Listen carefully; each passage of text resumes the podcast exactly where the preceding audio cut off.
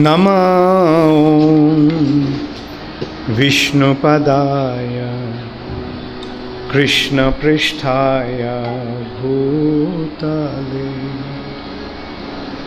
श्रीमते Bhaktivedanta स्वामीनिति नामिने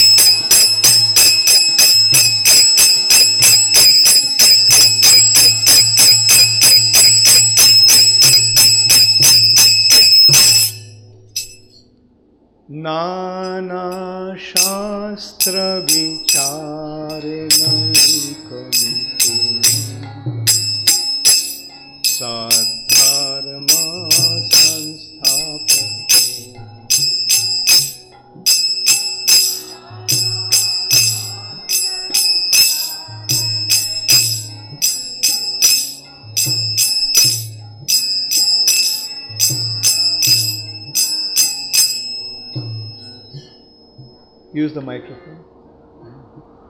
Microphone.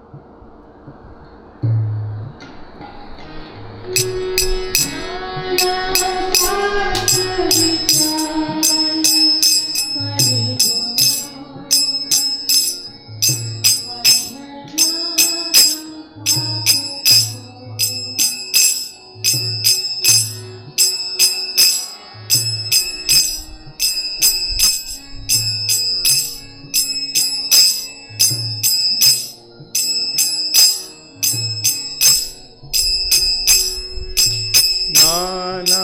शास्त्रविचारणं त्वनिपुण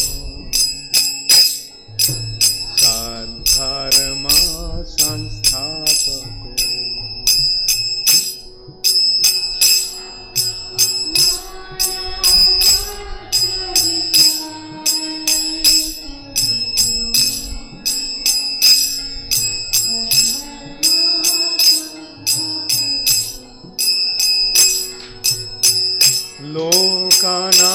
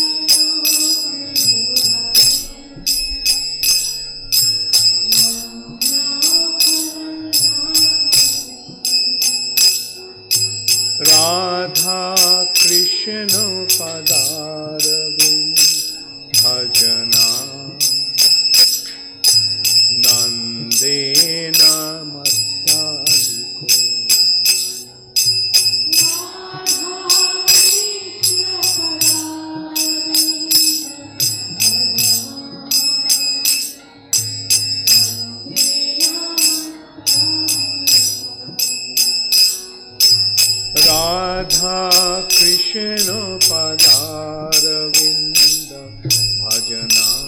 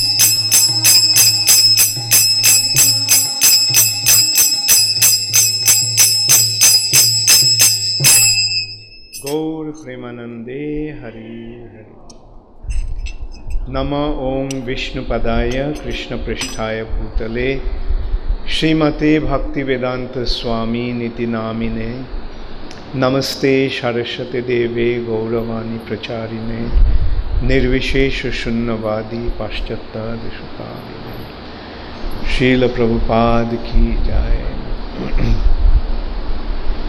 Hare Krishna.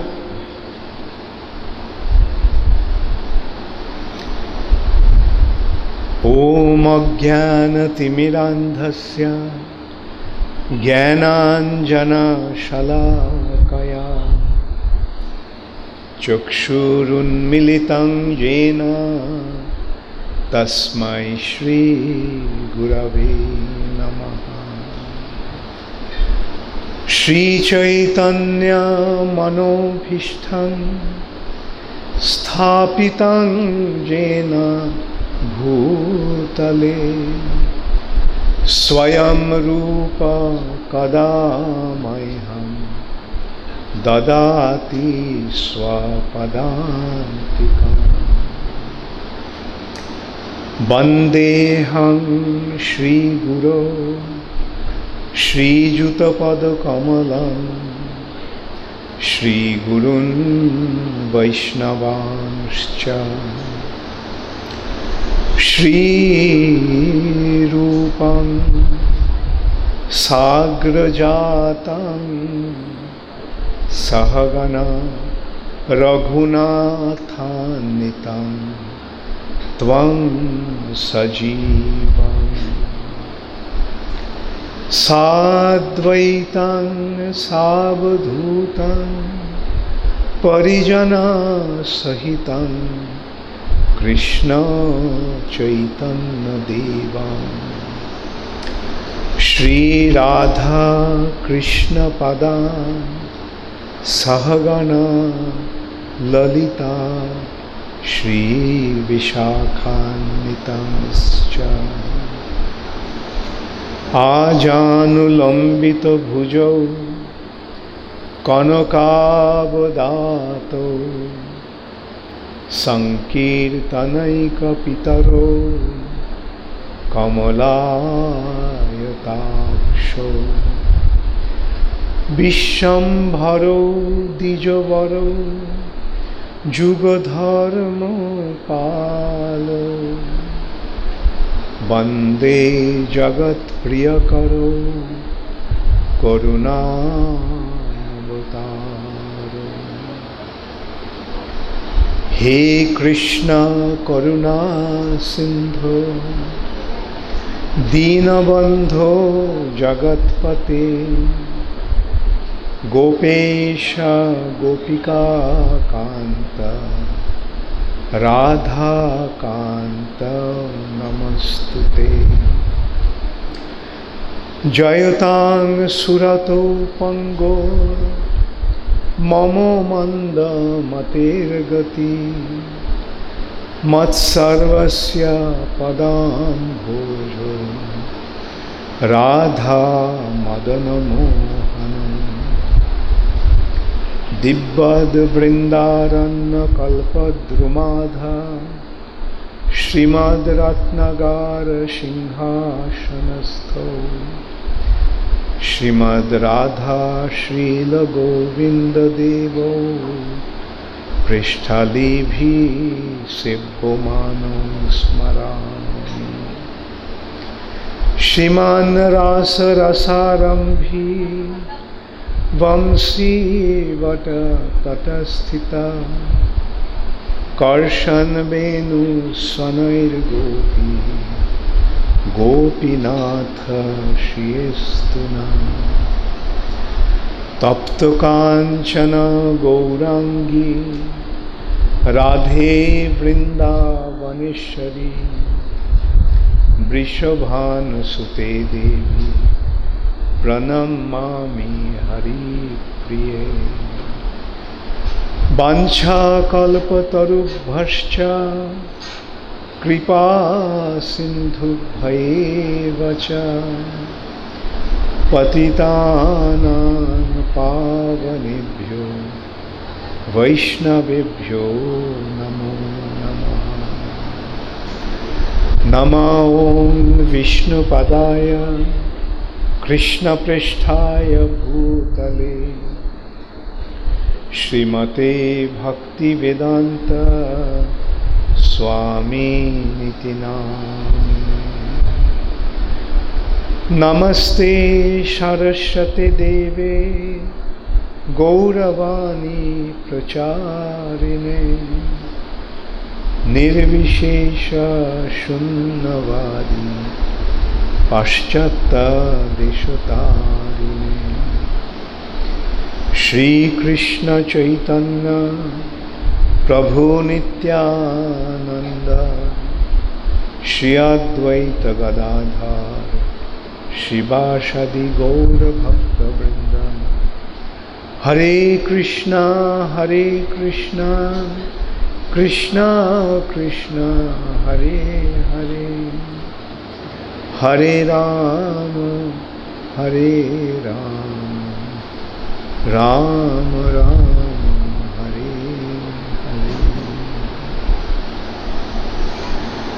Hare Krishna.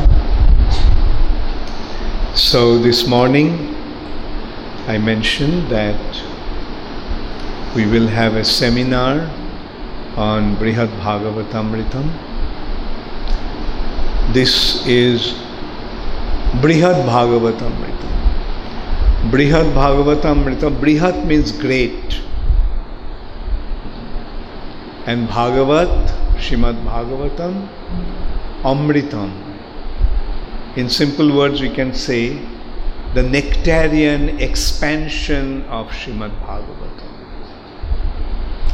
We know of Shrimad Bhagavatam, although Shrimad Bhagavatam has 12 cantos and 18,000 shlokas, but Bhagavatam has been presented in a concise form. We can see hmm, Krishna's pastimes in Shrimad Bhagavatam. They just briefly touched those pastimes. In various Puranas uh, and Samhitas, those pastimes of Krishna has been elaborately explained. Like we get Krishna is killing different demons, and who are those demons? We don't get the background. But in some Puranas and in Samhitas, it has been elaborated. Who are those demons? And how they had been cursed to become demons, and how they had been delivered by Krishna. Krishna's devotee curses, like Narad Muni or other such great devotees, curse. Uh, like, for example, uh, we know of the incident of Nalakuver and Manigriva. Nalakuver and Manigriva behaved in an improper way. Uh, and Narad Muni cursed them. And then they begged forgiveness. Please forgive us. For, please forgive us. We made a mistake.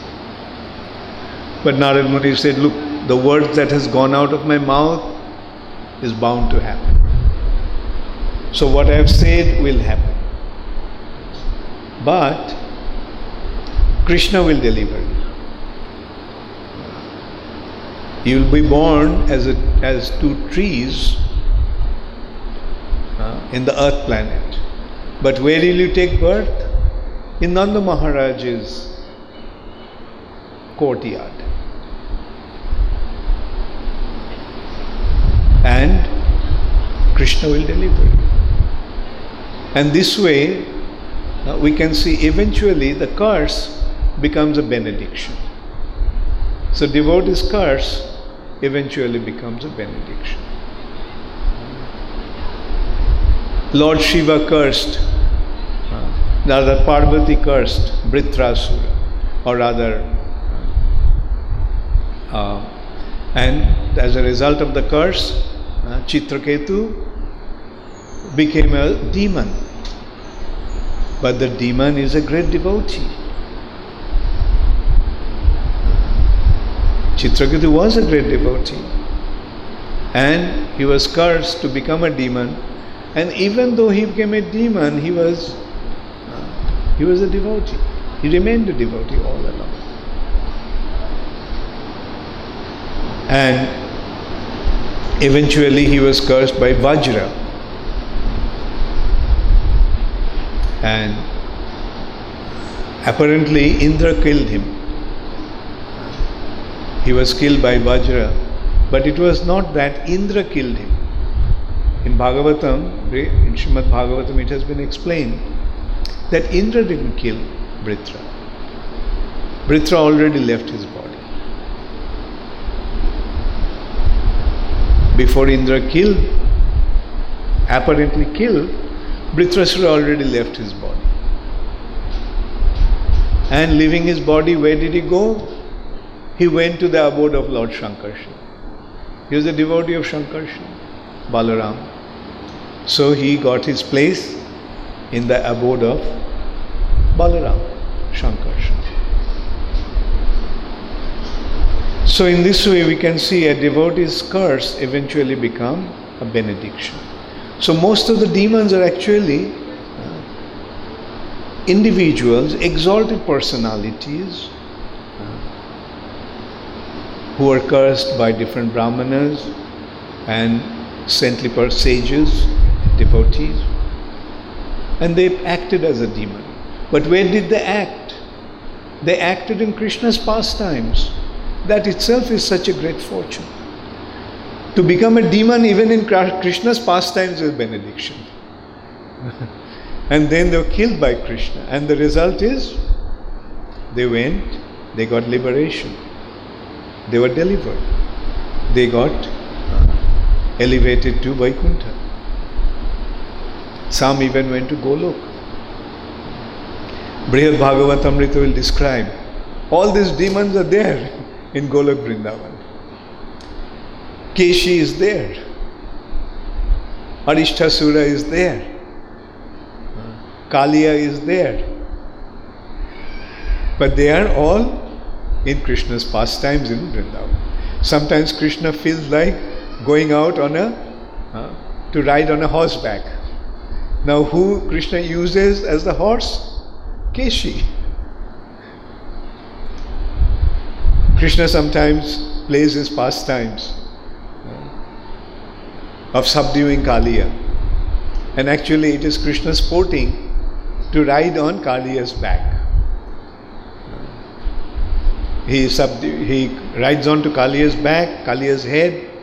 He puts his uttariya, his chadar, on Kaliya's mouth and uses it like a rein. And he rides on the lake, like a boat ride on a lake. Uh, so this is how Krishna actually, the demons are there in Golok Vrindavan, in Krishna's eternal pastimes.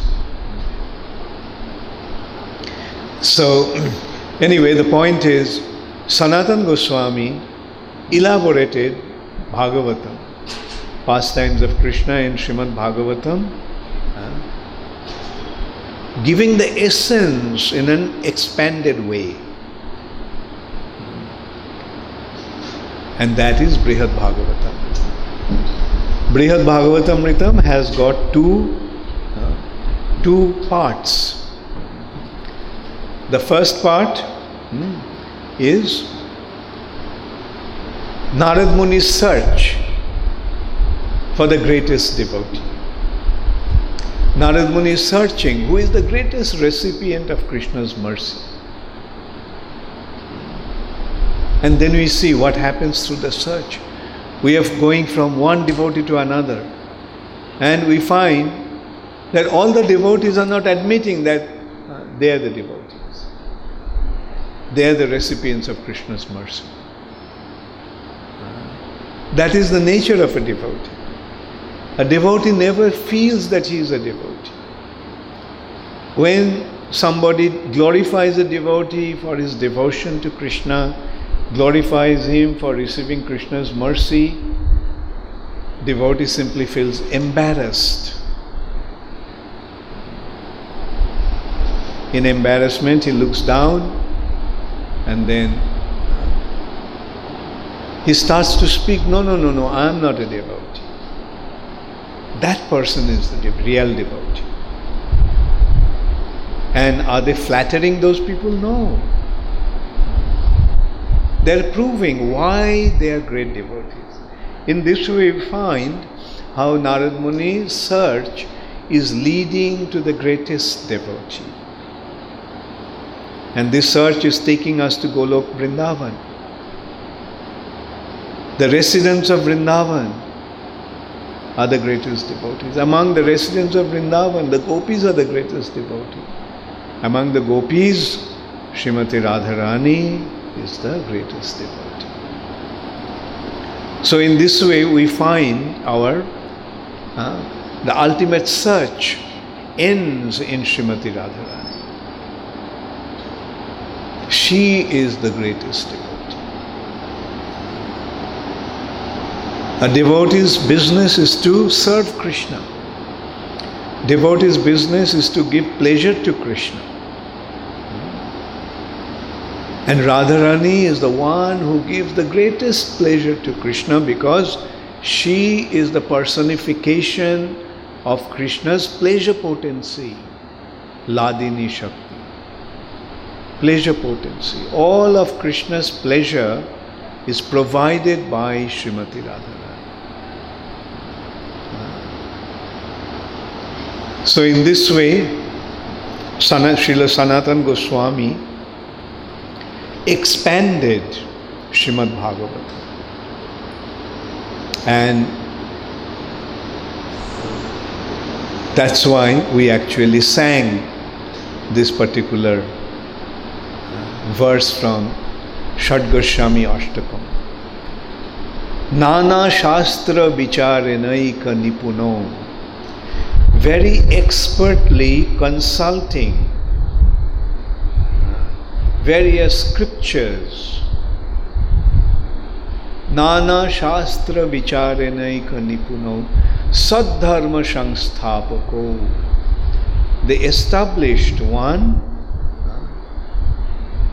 ultimate religious principle the eternal religion of living entities. Sadharma Sangstapako. For the benefit of mankind. Lokanam hitakarino. And therefore, Tribhuvane manno saranna karu. Therefore, in all three worlds, they are respected and they're worshipped and they're taken shelter of.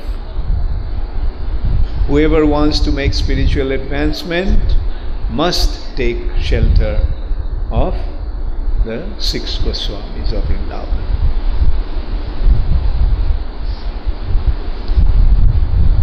Book of Bhaktivinoda Thakur is saying in that respect, Rupo Sanatano Pade Dante Trino Kori ভকতে বিনোদ পরে দুহু পদে ধরি কাঁদিয়া কাঁদিয়া বলে আমি তো অধম শিখায় শরণাগতি করবে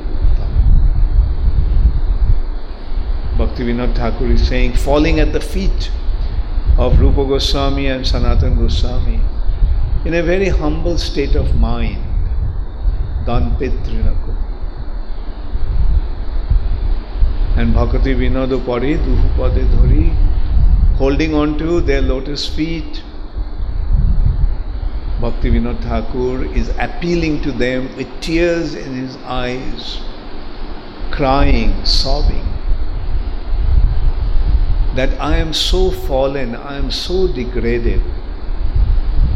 please teach me the process of surrender and elevate me to the platform of devotion to the Lord. Elevate me from my fallen condition. And how does one become truly elevated? The true elevation is to be surrendered to the lotus feet of the Lord. So, to receive the mercy of the six Goswamis is very, very important. Prabhupada time and time again reminded us that how we have to surrender ourselves to the Goswamis. Prabhupada translated Rupa Goswami's Bhakti Rasamrita Sindhu as nectar of devotion to teach us how to become a devotee. And this Brihad Bhagavatamritam by Sanatan Goswami also has been translated by one of our very dear God brothers, Gopi Paranadhana Prabhu, who unfortunately left this planet. Unfortunately for us, but fortunately for him. Because when such a devotee leaves his body, uh, he goes back to the spiritual world. Gopi Paranadhana Prabhu is a very brilliant devotee. He was American. He was an American from New York. But he became a Sanskrit scholar. He did not come to India to study Sanskrit. On his own, he learned Sanskrit. Another such person is Kushakrata Prabhu, also an American, just Sanskrit on his own. And Kushakrata Prabhu translated volumes after volumes of books. I think his translation goes up to more than 100 volumes, 100 books, 100 scriptures, Vaishnava literatures. So Gopi Paranadhana Prabhu was a brilliant scholar. He was an editor of BBT, taking care of Srila Prabhupada's translations and uh, very meticulously going through every single verse and its meanings. Uh, and uh, in course of that he learned Sanskrit. So much so that after Prabhupada left, he actually uh, got the responsibility to uh, write, to translate and write the commentaries on the rest of Srimad Bhagavatam. Uh, Prabhupada translated up to the 13th chapter of Srimad Bhagavatam, at the 13th chapter of the 10th canto of Srimad Bhagavatam, and the rest of rest of uh, Srimad 10th canto. 10th canto is very vast, like it has 80 chapters, and then 11th canto and 12th canto he translated al- along with Hridayananda Goswami Maharaj. And then eventually he translated this Brihad Bhagavatam. What an amazing service.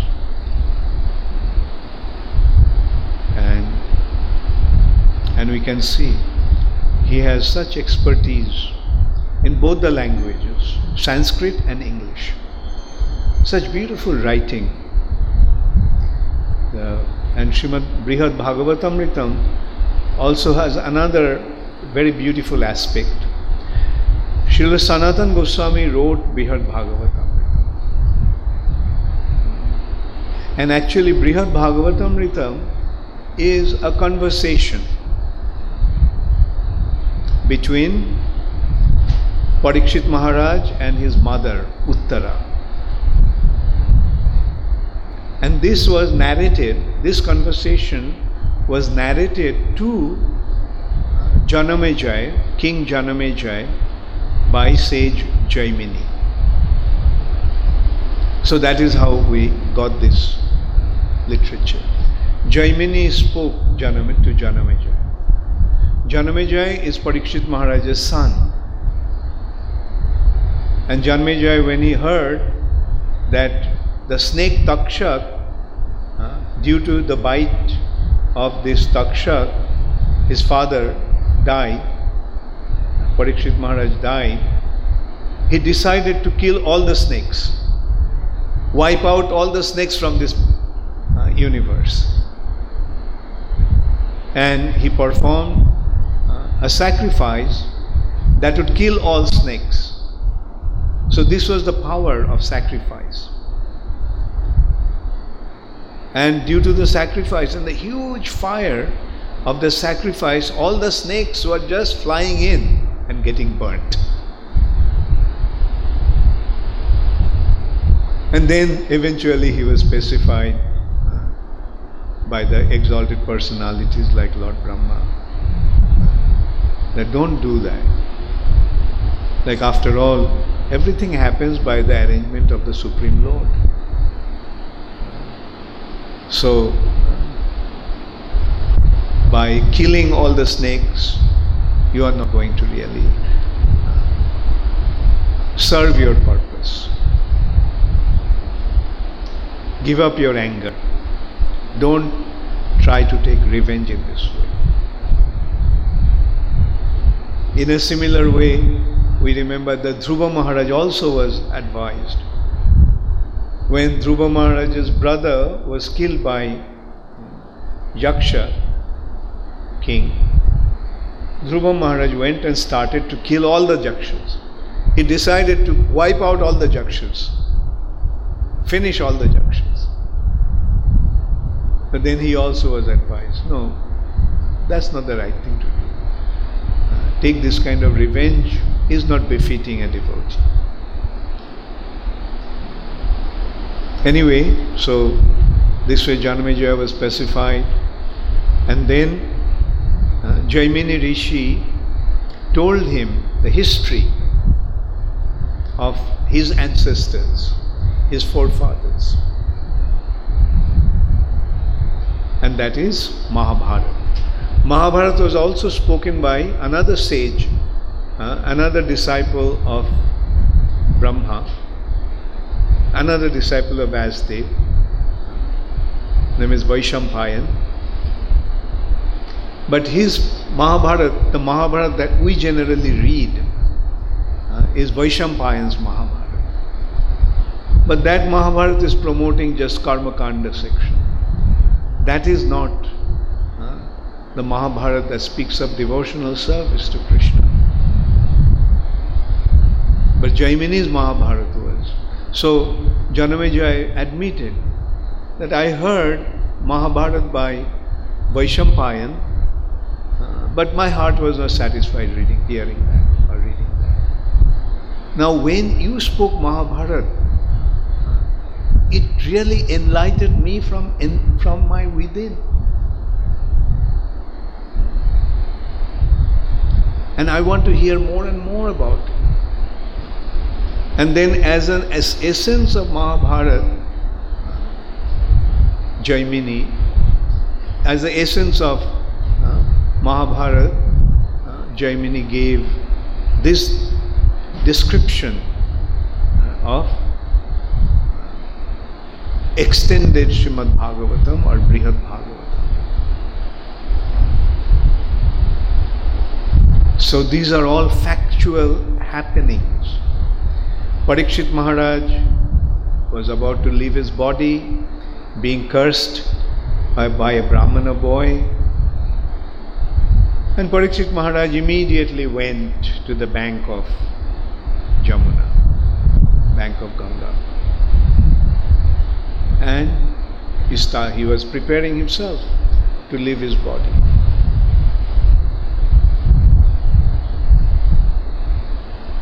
And so this is the attitude of a devotee.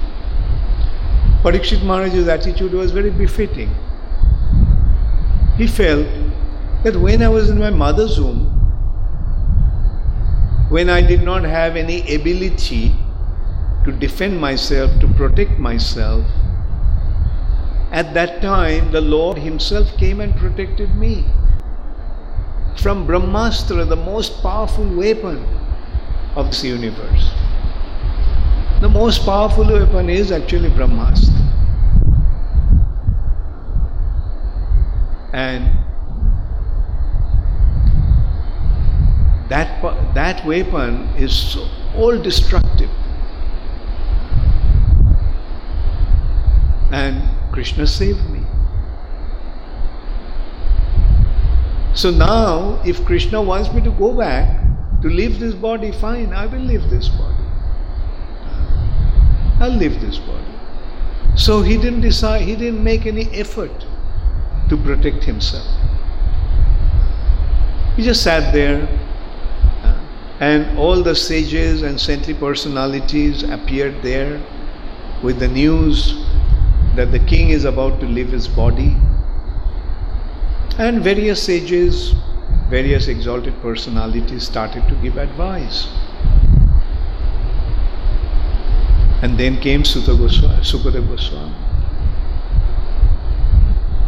And just by the sight of Sukadev Goswami, although most of them did not see him before, recognized that this is a very, very exalted personality. So, by the, from the appearance, one can actually uh, recognize a great saintly personality. But it needs a saintly personality to recognize a saintly personality.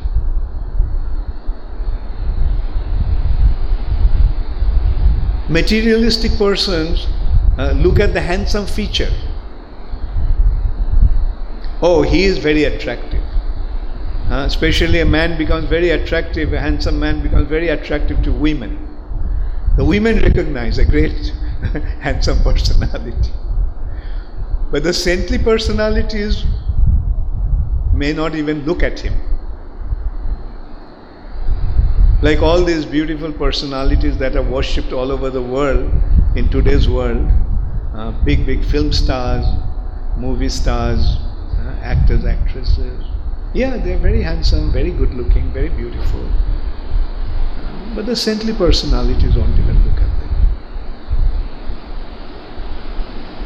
But the saintly personalities recognize the saintly qualities of a person.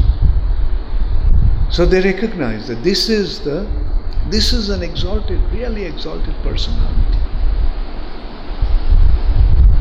They saw he doesn't have any external consciousness. He's so absorbed in Krishna consciousness that he doesn't have any external consciousness.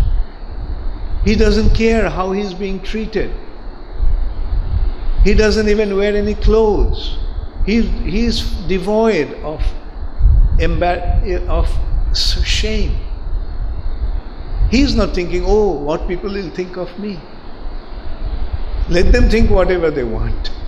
That is their attitude. It's moving around naked. Just as I mentioned this morning, the four Kumaras walking around naked.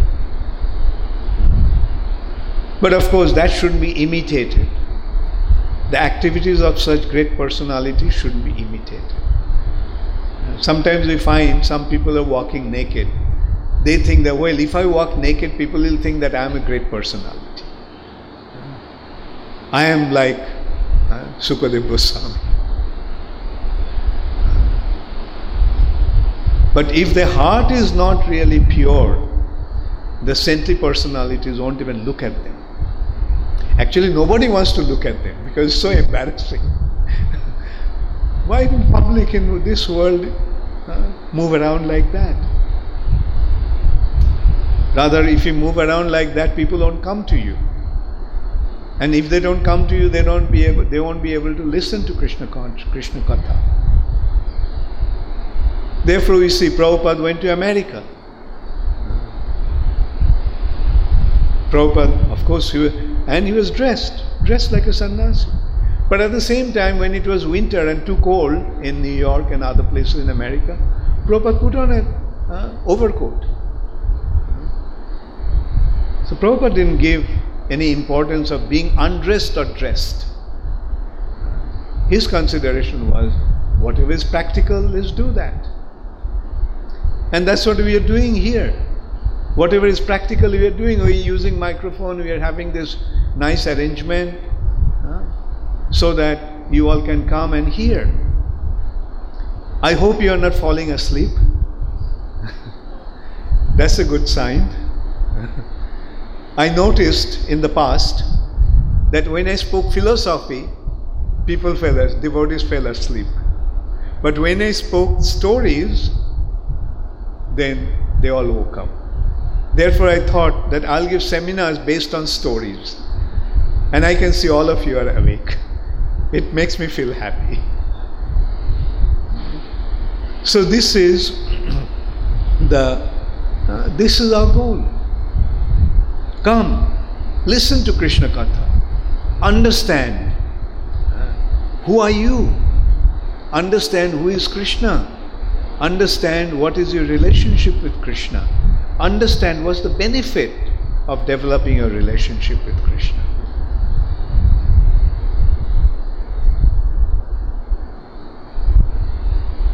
Now just consider, uh, like I mean, if Prabhupada didn't do what he did, if first of all, uh, in India, uh, some people had the understanding, even many people, uh, like sometimes we speak to Madhva Sampradaya, and there they have a strict rule that one should not go out of India. One should not travel across the ocean.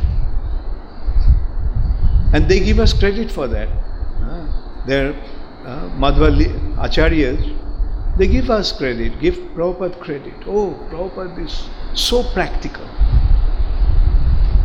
He went out of India, across the ocean, went to America,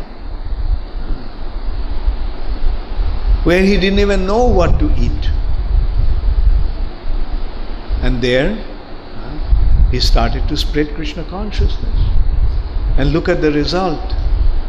As a result of that, uh, Krishna consciousness is spreading all over the world. The Vedic wisdom that was limited only in India is now available all over the world. And those who are born in those countries, they're becoming expert uh, exponents of uh, this Vedic wisdom. So much so that they are teaching others. So much so that they're translating the books into English. That books that were only in Sanskrit, available in Sanskrit. In this way, the Lord's mercy is spreading.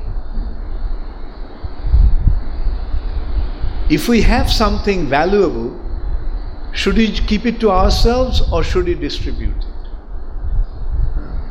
What should we do? Those who think that they will keep it to themselves, they are called kripanas, they are called miserly. And those who distribute it to others, they are called mahajanas, great souls, great personalities. So, how many of you want to be kripanas? How many want how many of you want to be misers? And how many of you want to become uh, Mahajanas? Very good. So distribute uh, this wonderful wealth of Krishna consciousness. Jare dakho tare kaho Krishna Upadesh. Just as uh, I didn't have this knowledge, I was in total ignorance. I didn't have any knowledge whatsoever. And by coming in contact with Srila Prabhupada, I received this knowledge. Now, now that I have it, uh, what does Prabhupada want me to do? Does Prabhupada just want me to stay in one corner of Mayapur, which was the place where I actually joined, and which is a wonderful place, Holy Dham.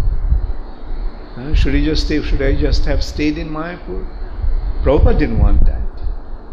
Uh, Prabhupada wanted us to go out. The knowledge that he gave us, he wanted us to go out and distribute. And mm, the result of that is so wonderful. Now, that also brings back one thought in my mind. Maybe I should tell it again afterwards, but I am telling it now because it's in my mind. I was told that this thought actually came because this morning Bhakti Prem Maharaj was telling me, Oh, only so few have come, many others are coming tonight. And many more will be coming day after tomorrow and so forth and most of them will be coming on the 15th or 16th now i was thinking why? I'm giving the seminar. And if they are really interested for the spiritual advancement spiritual benefit they all should have come here to attend the seminar if they are coming, why not come for five days instead of two days?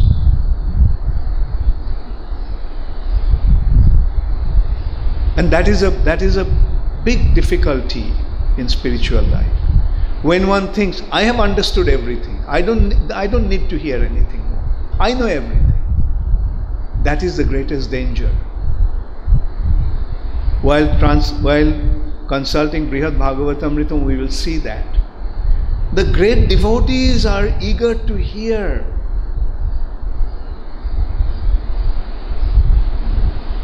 The great devotees, even Brahma is willing to hear. Lord Shiva is willing to hear.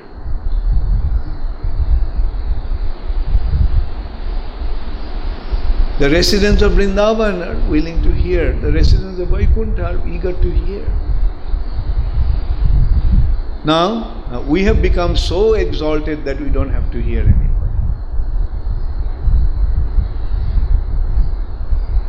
This point I will make very strongly during this thing.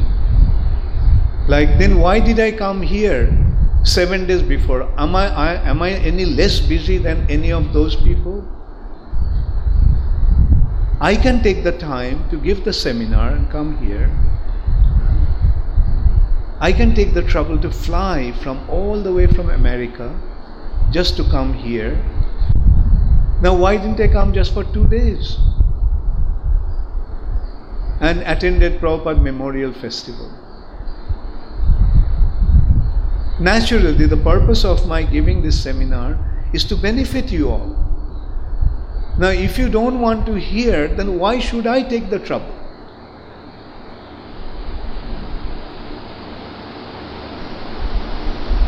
So, anyway, uh, remember that. Like when there is an opportunity to hear, at least when you are coming, you're taking your leave, you're taking making the arrangements to fly from different parts of the world, then why come only for two days?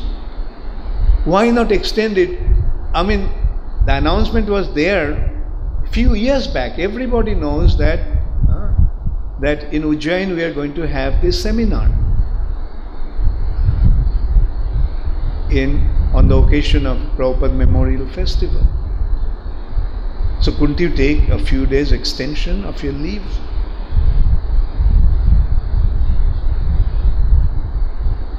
Anyway, uh, the point is those who don't want to hear what can be done.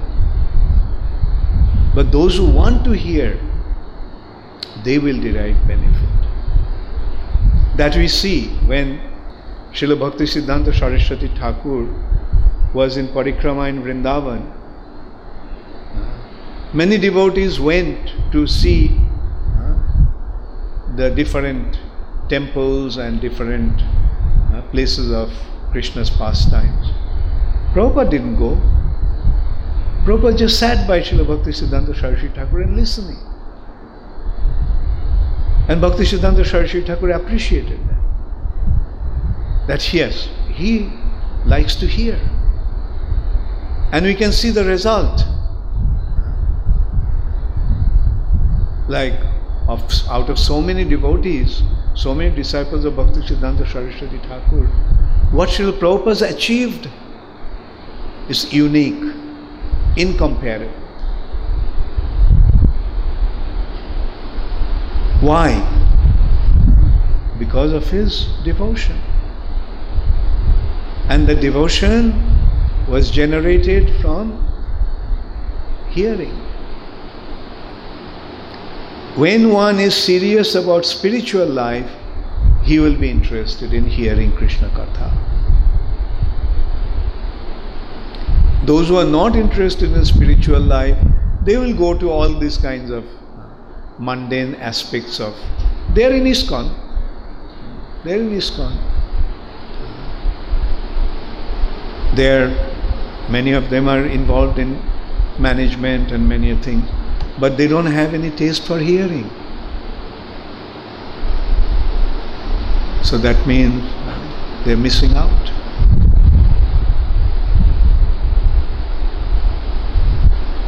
Anyway, like the purpose of this seminar is to impart whatever little I have got from Srila Prabhupada.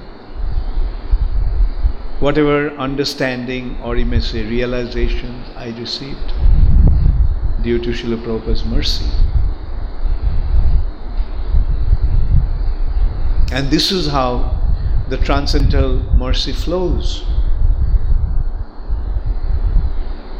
The disciple hears from Guru and then in course of time he becomes a guru and imparts the knowledge.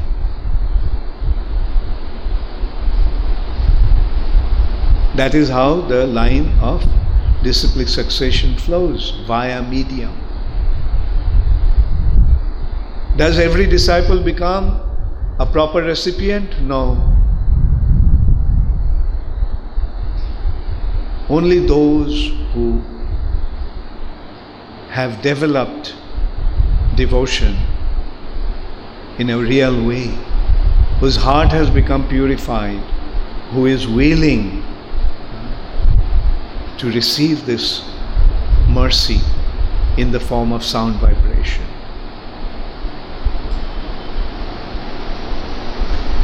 So to go back to Brihad Bhagavatamritam,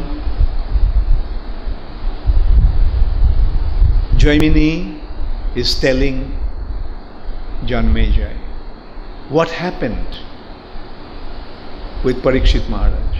Parikshit Maharaj heard Shrimad Bhagavatam for, from Srila Sukadev Goswami and he was about to prepare himself to leave his body. But his mother came to him and asked him, My son, you are leaving.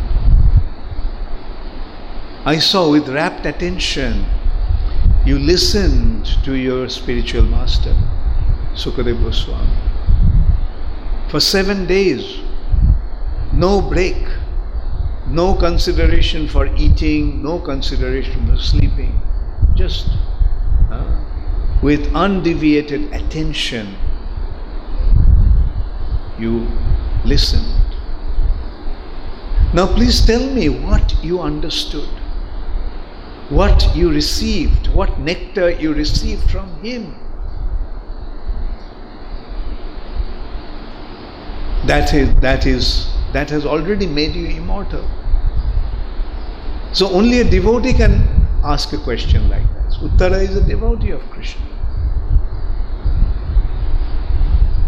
So therefore he, she is asking. And then Parikshit Maharaj started to narrate to her. And that is Sri Srimad Brihad Bhagavatam. Like he is describing that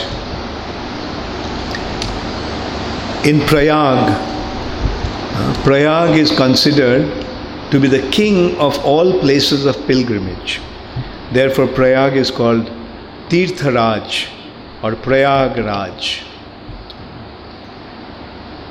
which is how many of you know where Prayag is? Prayag is today's Allahabad. And so, there, in the month of Magh, uh, a very grand festival takes place. And uh, so many saintly personalities assembled there. Narad Muni also was there. And so Narad Muni was seeing that all these exalted personalities are glorif- glorifying each other, uh, saying, Oh, you are the greatest recipient of the Lord's mercy. You are the greatest of all devotees. And the other person will say, No, no, no, no, no, I am not a devotee. I couldn't even uh, get an iota of devotion. You are the greatest devotee. Or they were saying, He is the greatest devotee. So Narad Muni began to wonder. Everyone is saying, everyone else is a great devotee. So, how to figure out who is the greatest devotee? So, when Narad Muni was thinking in that way, then he saw that a Brahmana, uh, who was actually the leader of all the Brahmanas in that area, surrounded by other Brahmanas, came to the bank of the Ganges and very elaborately uh, arranged the worship of the Lord in the form of shalagram. He made a beautiful singhasan there uh, and decorated it uh, with flowers and then offered various uh, articles to the Lord. And uh, then uh, he offered those uh, remnants to the uh, Brahmanas and Vaishnavas present there. And then he fed the other people, those who are there, even the uh, the outcasts, untouchable people, chandalas uh, and others, and offered them the prasad of the Lord. Then offered the prasad of the Lord even to the animals and insects. And then, uh, along with his family, he took the remnants of the Lord. So, seeing his devotion, Narad Muni felt that this Brahmana is the greatest devotee. And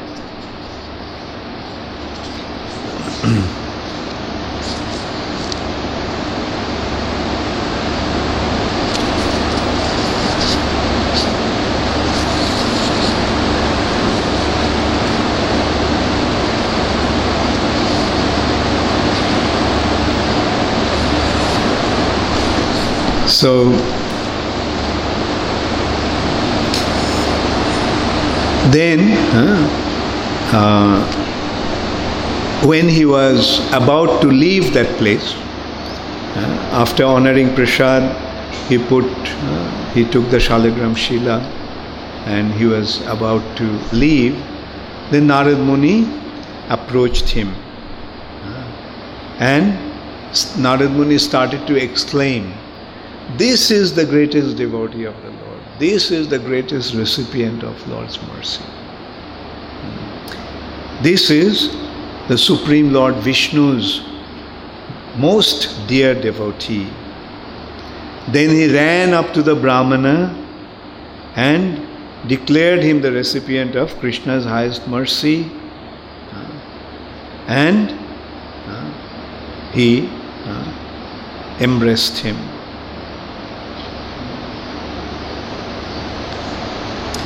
But the Brahmana, uh, hearing that, actually Narad Muni told him, O leader of the Brahmanas, it is you who have received Lord Krishna's greatest favor. After all, you have such wealth, property, generosity, and personal opulence. O wise one, in the best of the holy places, we have now seen for ourselves that you are using all these assets exclusively to establish pure religion. Then the Brahmana uh, replied, O Master, what signs of Krishna's mercy have you seen in me? So, this is the attitude of a devotee. You are saying, I'm the greatest devotee, but what sign of devotion you saw in me? Like I'm just worshipping the Lord because that's my occupational duty. I'm a Brahmana and my business, my occupational duty is to worship the Lord. And as a uh, consideration of my duty, I am worshipping. So, what is the devotion that you seeing me in me here? Who I am but a most wretched person. How much charity am I able to give? What opulence do I possess? And how have I ever reciprocated with the Lord in devotional service? Then he started, the Brahmana started to tell Narad Muni. But the king in southern India, he is the greatest devotee of the Lord. His kingdom has many temples. He is the true recipient of Lord's mercy. Saintly mendicants come from all over to his kingdom. From all directions, along with pilgrims and other visitors, they wander happily, sustained by food that has been offered to Krishna. Near this king's palace, the personality of Godhead is being worshipped in the most gorgeous way. He is present there in his Satchidananda Vigraha form, in his form of eternity, knowledge, and bliss. He has kindly assumed a form that is not moving, non moving. He is stationed at one place. Although he is the Supreme Personality of Godhead, he is just staying at one place. he is not moving. Although his form is Satchidananda, eternity, knowledge, and bliss, he is standing there, uh, non moving to receive uh, the worship of his devotees. And centered around the Lord, all the time various festivals are going on in that kingdom.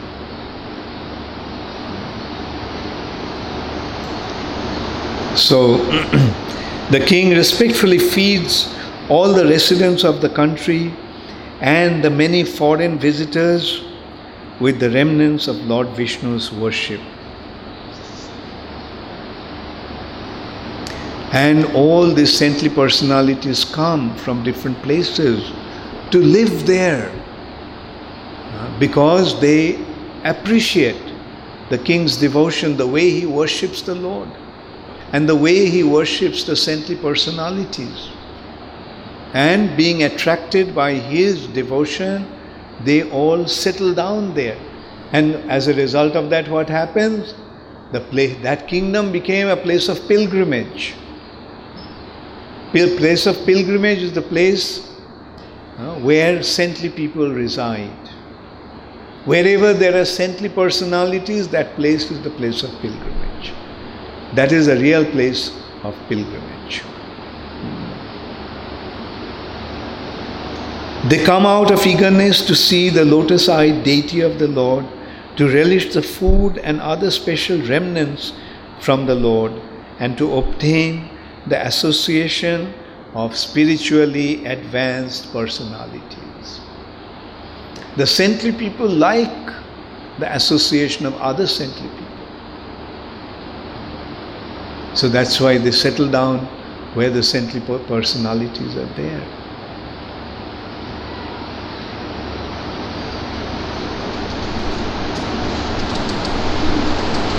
And what is the result of that pious activity of the king?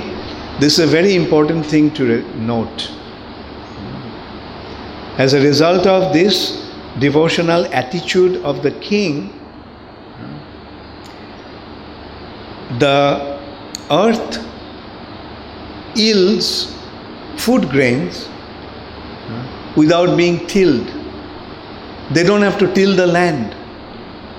The food grows automatically from that land. Rain falls just enough for uh, people's comfort and for the cultivation.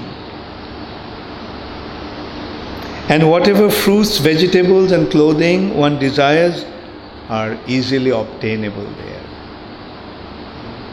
So life becomes very easy. They don't have to work hard. Now we can see because the world has become so sinful and devotion to the Lord is practically missing in this world, what has life become? Like people have to struggle so hard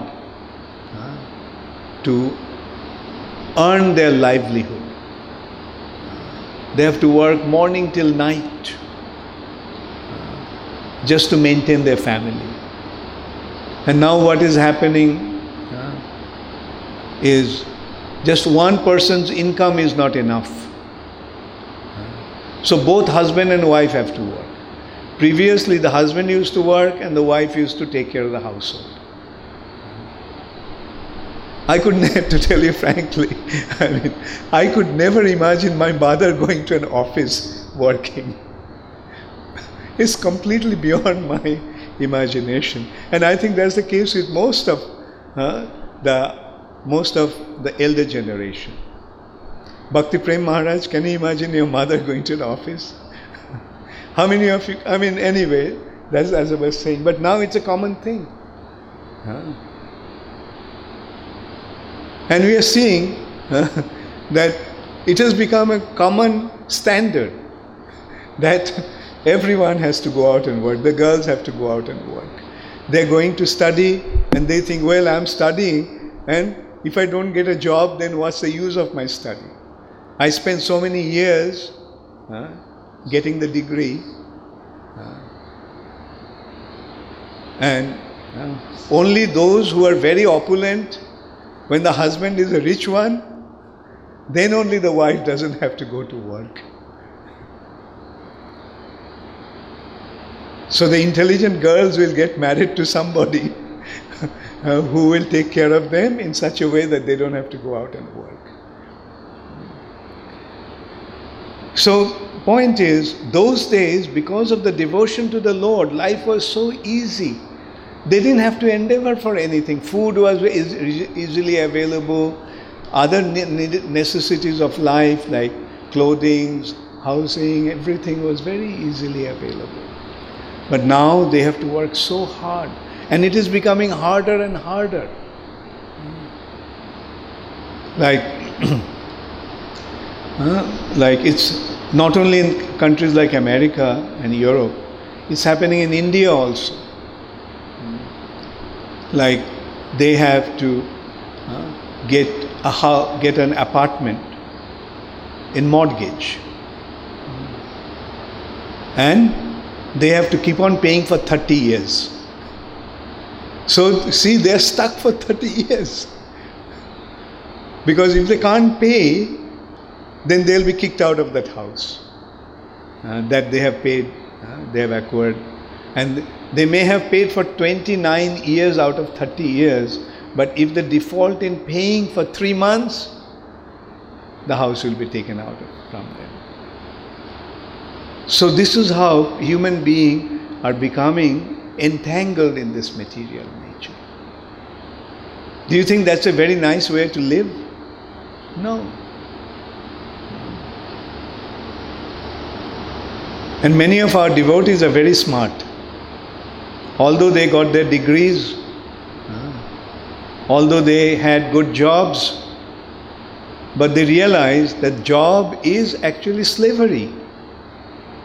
So they don't they don't want to take up that job. They want to join ISKCON. People do not understand why they are behaving like that, especially often I find the parents cannot understand.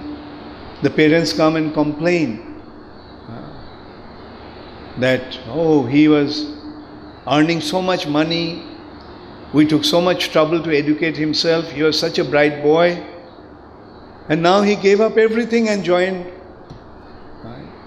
your institution. Please send them back home. Please send them back home. So, what is our answer? Many of them know here.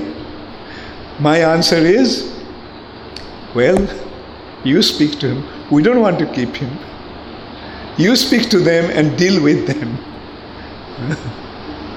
and they get frustrated. At least in India, they accept the sons have become a sadhu, joined ISKCON. But in the West, they think that we are brainwashing them. Ah. We have some, we have drugged them or given something that they cannot think anymore. They have become dodos. and ah, that's what has happened. They have been brainwashed. In that respect, Prabhupada said, to begin with, they didn't have any brain to be washed. I am giving them the brain. And even if they had some brain, and if it was dirty, and if it was being washed, what's wrong with that? Uh, washing is not a bad thing, washing is a good thing. and that's what is happening. Yes, we are brainwashed, but for our own benefit.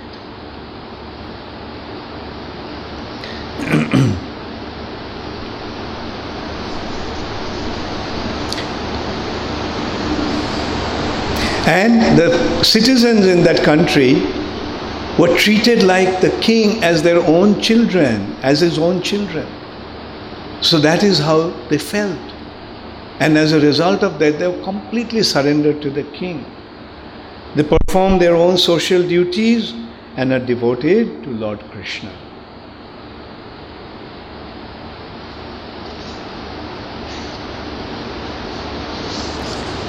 So Upon hearing about the glory of the king, Narad Muni became excited. Oh, yeah, he's such a great devotee.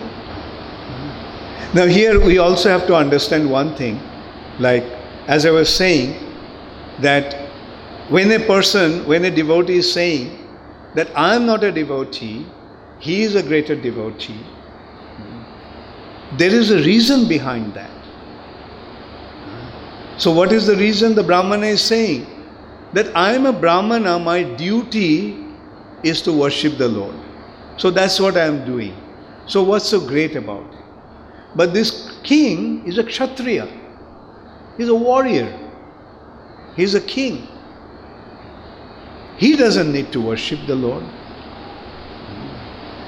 But this is the sign of his devotion He's such a great devotee that in spite of being a king, he is serving the Lord with such earnestness, with so much sincerity. The Narad Muni arrived at the kingdom of that king. And Narad Muni started to glorify the king.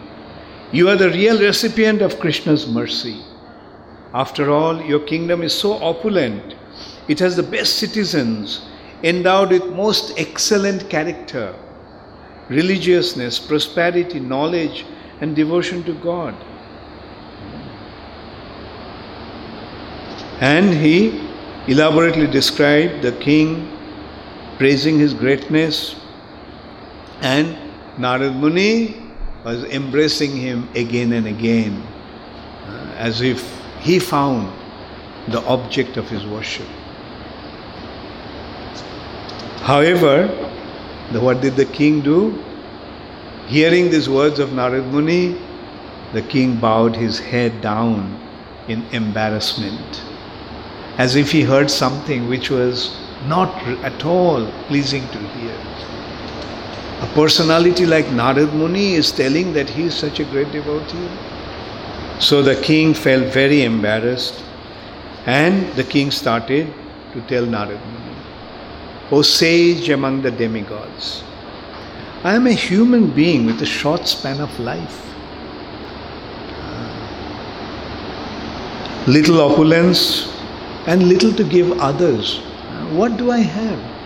After all, I am a human being. What is my possession? And what is the duration of my life?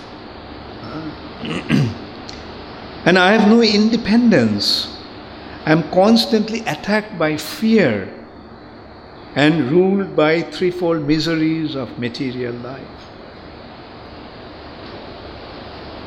How can you say that I am a recipient of Krishna's mercy? Why do you wrongly consider me an object of Krishna's compassion? And then the king started to tell Narad Muni hmm, that the demigods are the real objects of the Supreme Lord Vishnu's mercy. They have effulgent bodies and are always worshipable by men. They are sinless, they are fixed in goodness, free from distress, and always happy.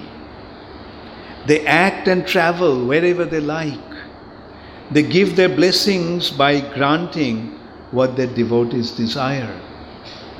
This is the position of the demigods. So, compared to them, who am I? And you are calling me the recipient of Krishna's mercy.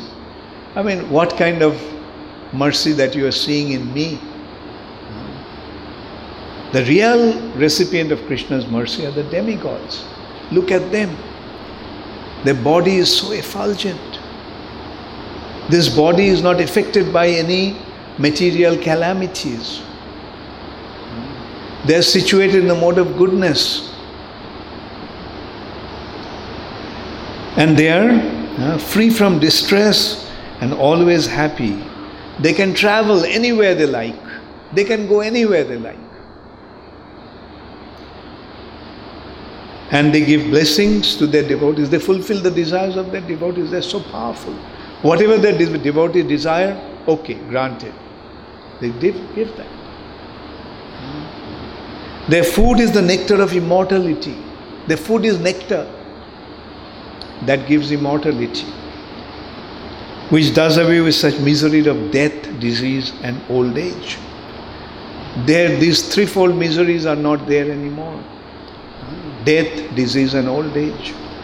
They don't grow old because they drink nectar, they never die, their body never becomes, uh, they never become old or wither.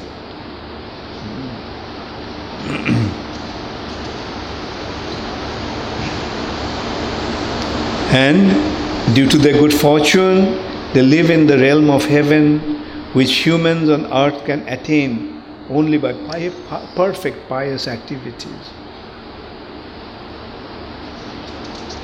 And then he started to describe that among the demigods, Purandar, Indra is the greatest. He's so, his devotion is so great that the Lord has become his younger brother.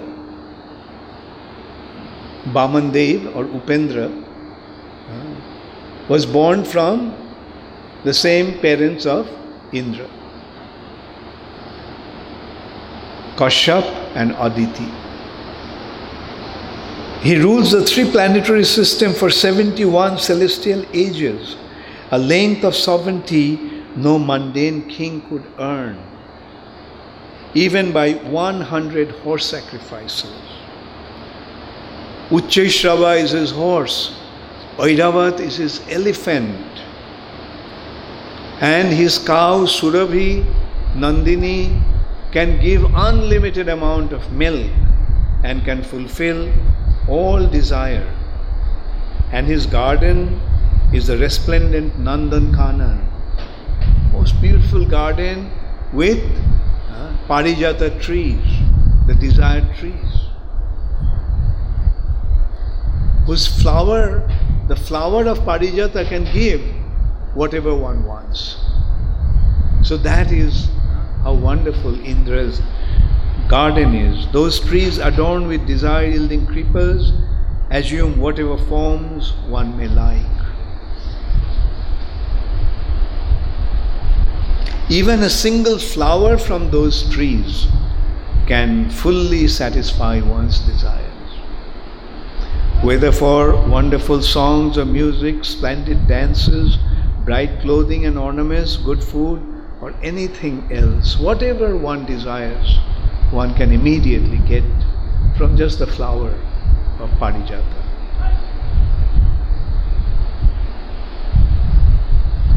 How can I ever describe Indra's greatest fortune? The personality of Godhead Vishnu has taken the form of Vamandev and became his younger brother. Lord Brahmandev encourages Indra by shielding him from dangers and by accepting in person the elaborate worship Indra offers. But of course, you already know this and much more. You already know that. You know the position of the demigods. You know the position of Indra because you are you yourself are a resident of heavenly planet Sargaloka. And upon hearing that, what did Narad Muni do? Narad Muni immediately wanted to go to Sargaloka to see Indra, especially how the Lord is being worshipped by Indra personally. Prior to that, he saw the Lord is being worshipped in his deity form. But now the Lord in his personal form, as an as Vamana Dev is accepting Indra's offerings, Indra's worship. So Narad Muni became eager to find out like how great is the devotion of that king and how wonderfully the Lord is blessing him. So then what happens? Now Indra will go and Narad Muni will go and meet Indra. So this is the first chapter of the first canto of Brihad Bhagavatamrita. So I'll invite questions. If anybody has any question, can ask.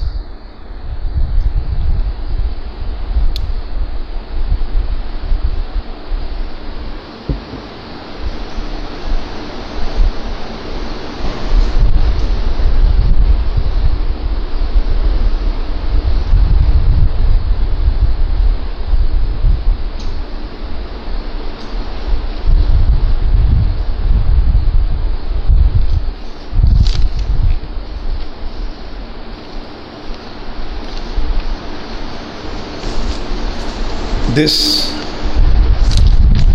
I thought this question was from Udayananda Prabhu, but it came from Mukunda Madhav. Mukunda Madhav, oh, Mukunda Murari, I'm sorry. Mukunda Murari. Mukunda Murari came from Jaipur.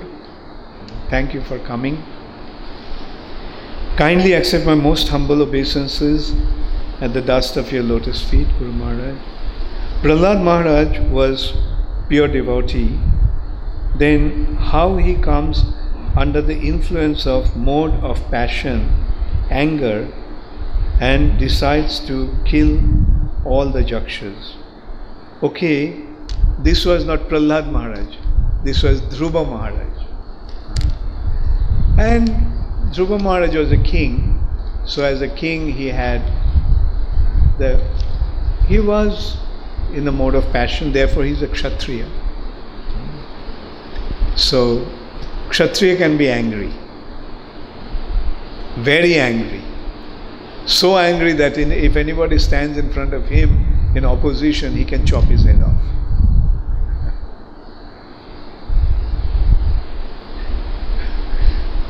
Udayananda Prabhu had a big question written in big letters. to attain heaven, you have to follow regulative principles.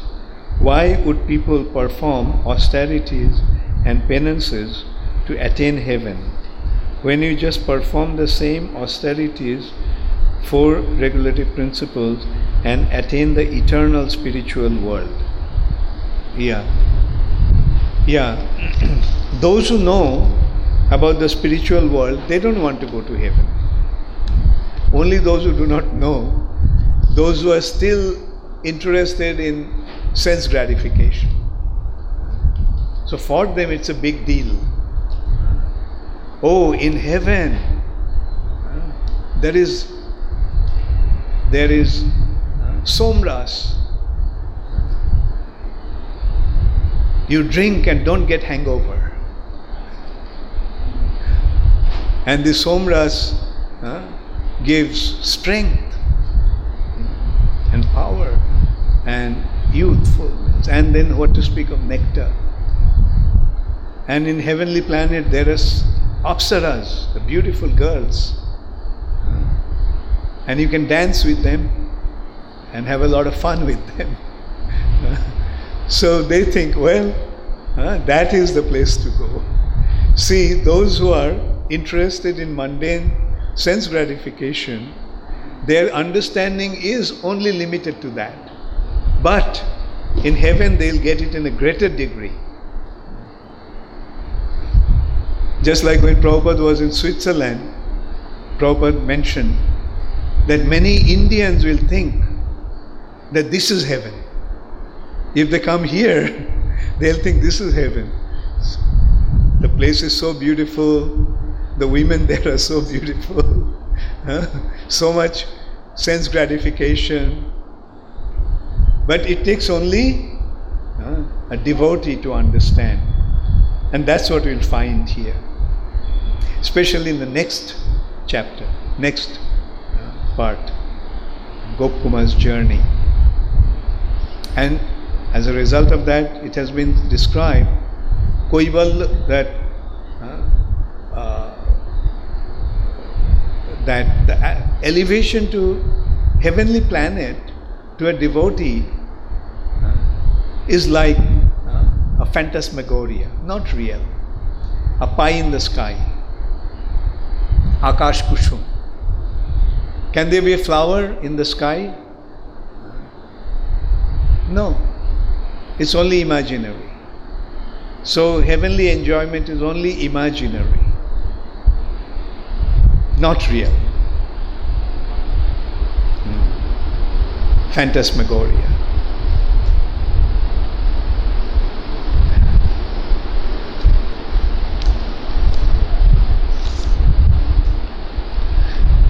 Next is question from Radhikeshwari. Hare Krishna Guru Maharaj, please accept.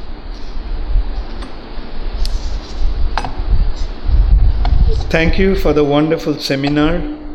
You mentioned about King Janamejai doing Jagya to kill all snakes and Dhruva Maharaj trying to kill all the Jaksha uh, in spite of the fact that they were great devotees.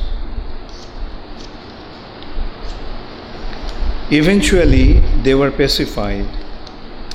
If in that connection, how and in which way must a practicing neophyte devotee try to overcome disturbances that come their way in Hare Krishna in practicing their spirituality. Oh, this is from Radhika. I thought so.